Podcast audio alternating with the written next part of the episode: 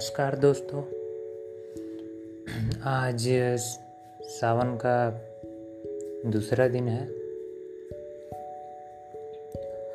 आज के मंगलवार के दिन सात जुलाई 2020 आज हम जिस विषय पे बात करेंगे वो मतलब हम ऐसे विषय के बारे में आज बात करेंगे, जो कि हमारे पौराणिक ग्रंथों और कथाओं से जुड़ा हुआ है। अगर हम देखें हमारे पौराणिक ग्रंथों में, सबसे सर्वशक्तिमान और जो है, वो हमारे महाकाल को दर्जा मिला हुआ है। तो अगर हम देखें हमारे पौराणिक ग्रंथों और वेदों में तो सबसे ताकतवर और सबसे सर्वशक्तिमान जिसे हम कह सकते हैं, वो माना गया है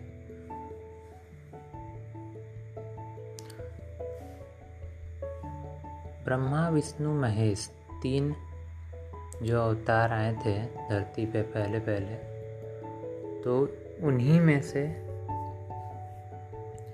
हम देखें तो ये बहुत ही विनाशकारी भी माना गया है। देखिए, क्योंकि हर चीज़ के पहलू होने चाहिए अलग अलग जो जन्म देता है, देखभाल करने वाला और नष्ट करने तीन चीज़ से अगर दुनिया ना बनी रहती तो सभी लोग अमर रहते हैं। तो इस चीज़ को देखते हुए हम अगर समझें तो जान सकते हैं कि जो ये दुनिया का बनावट है, उसमें जन्म भी है और जन्म के साथ साथ देखभाल भी है और विनाश भी है। तो फिर हम देखें अगर तो पहले ग्रंथों में लोग किसकी पूजा करते थे? पूजा वे करते थे, लेकिन अपने वे ताकत की पूजा करते थे, जैसे कि जल वायु, आग, अग्नि, इन सब की पूजा करते थे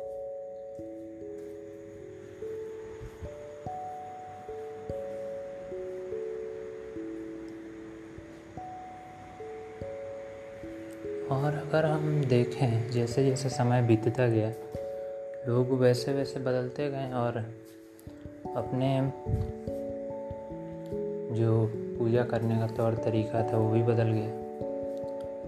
अब हम उन्हीं को अपना पूज्य और बलवान मान के हम उन्हीं पूछ, उन्हीं को पूछते हैं। कोई पूछते हैं, कोई नहीं पूछते हैं। तो सबका अपना अपना विचार है, लेकिन कहने का यही मतलब है बस कि आप भक्ति भावना रखें। मन में किसी ना किसी चीज़ की भावना रखना ज़रूरी है, क्योंकि कुछ चीज़ें होती हैं जो बहुत ज़रूरी होती हैं ज़िंदगी के लिए। इसीलिए हमें हर एक चीज़ की जानकारी रखना भी ज़रूरी है। ये नहीं कि आप अगर नहीं मानते हैं तो हम तो अलग हैं, बहुत अलग हैं, हम नहीं मानते ये वो। ऐसा नहीं होना चाहिए, क्योंकि मानना ना मानना वो आपके ऊपर है, लेकिन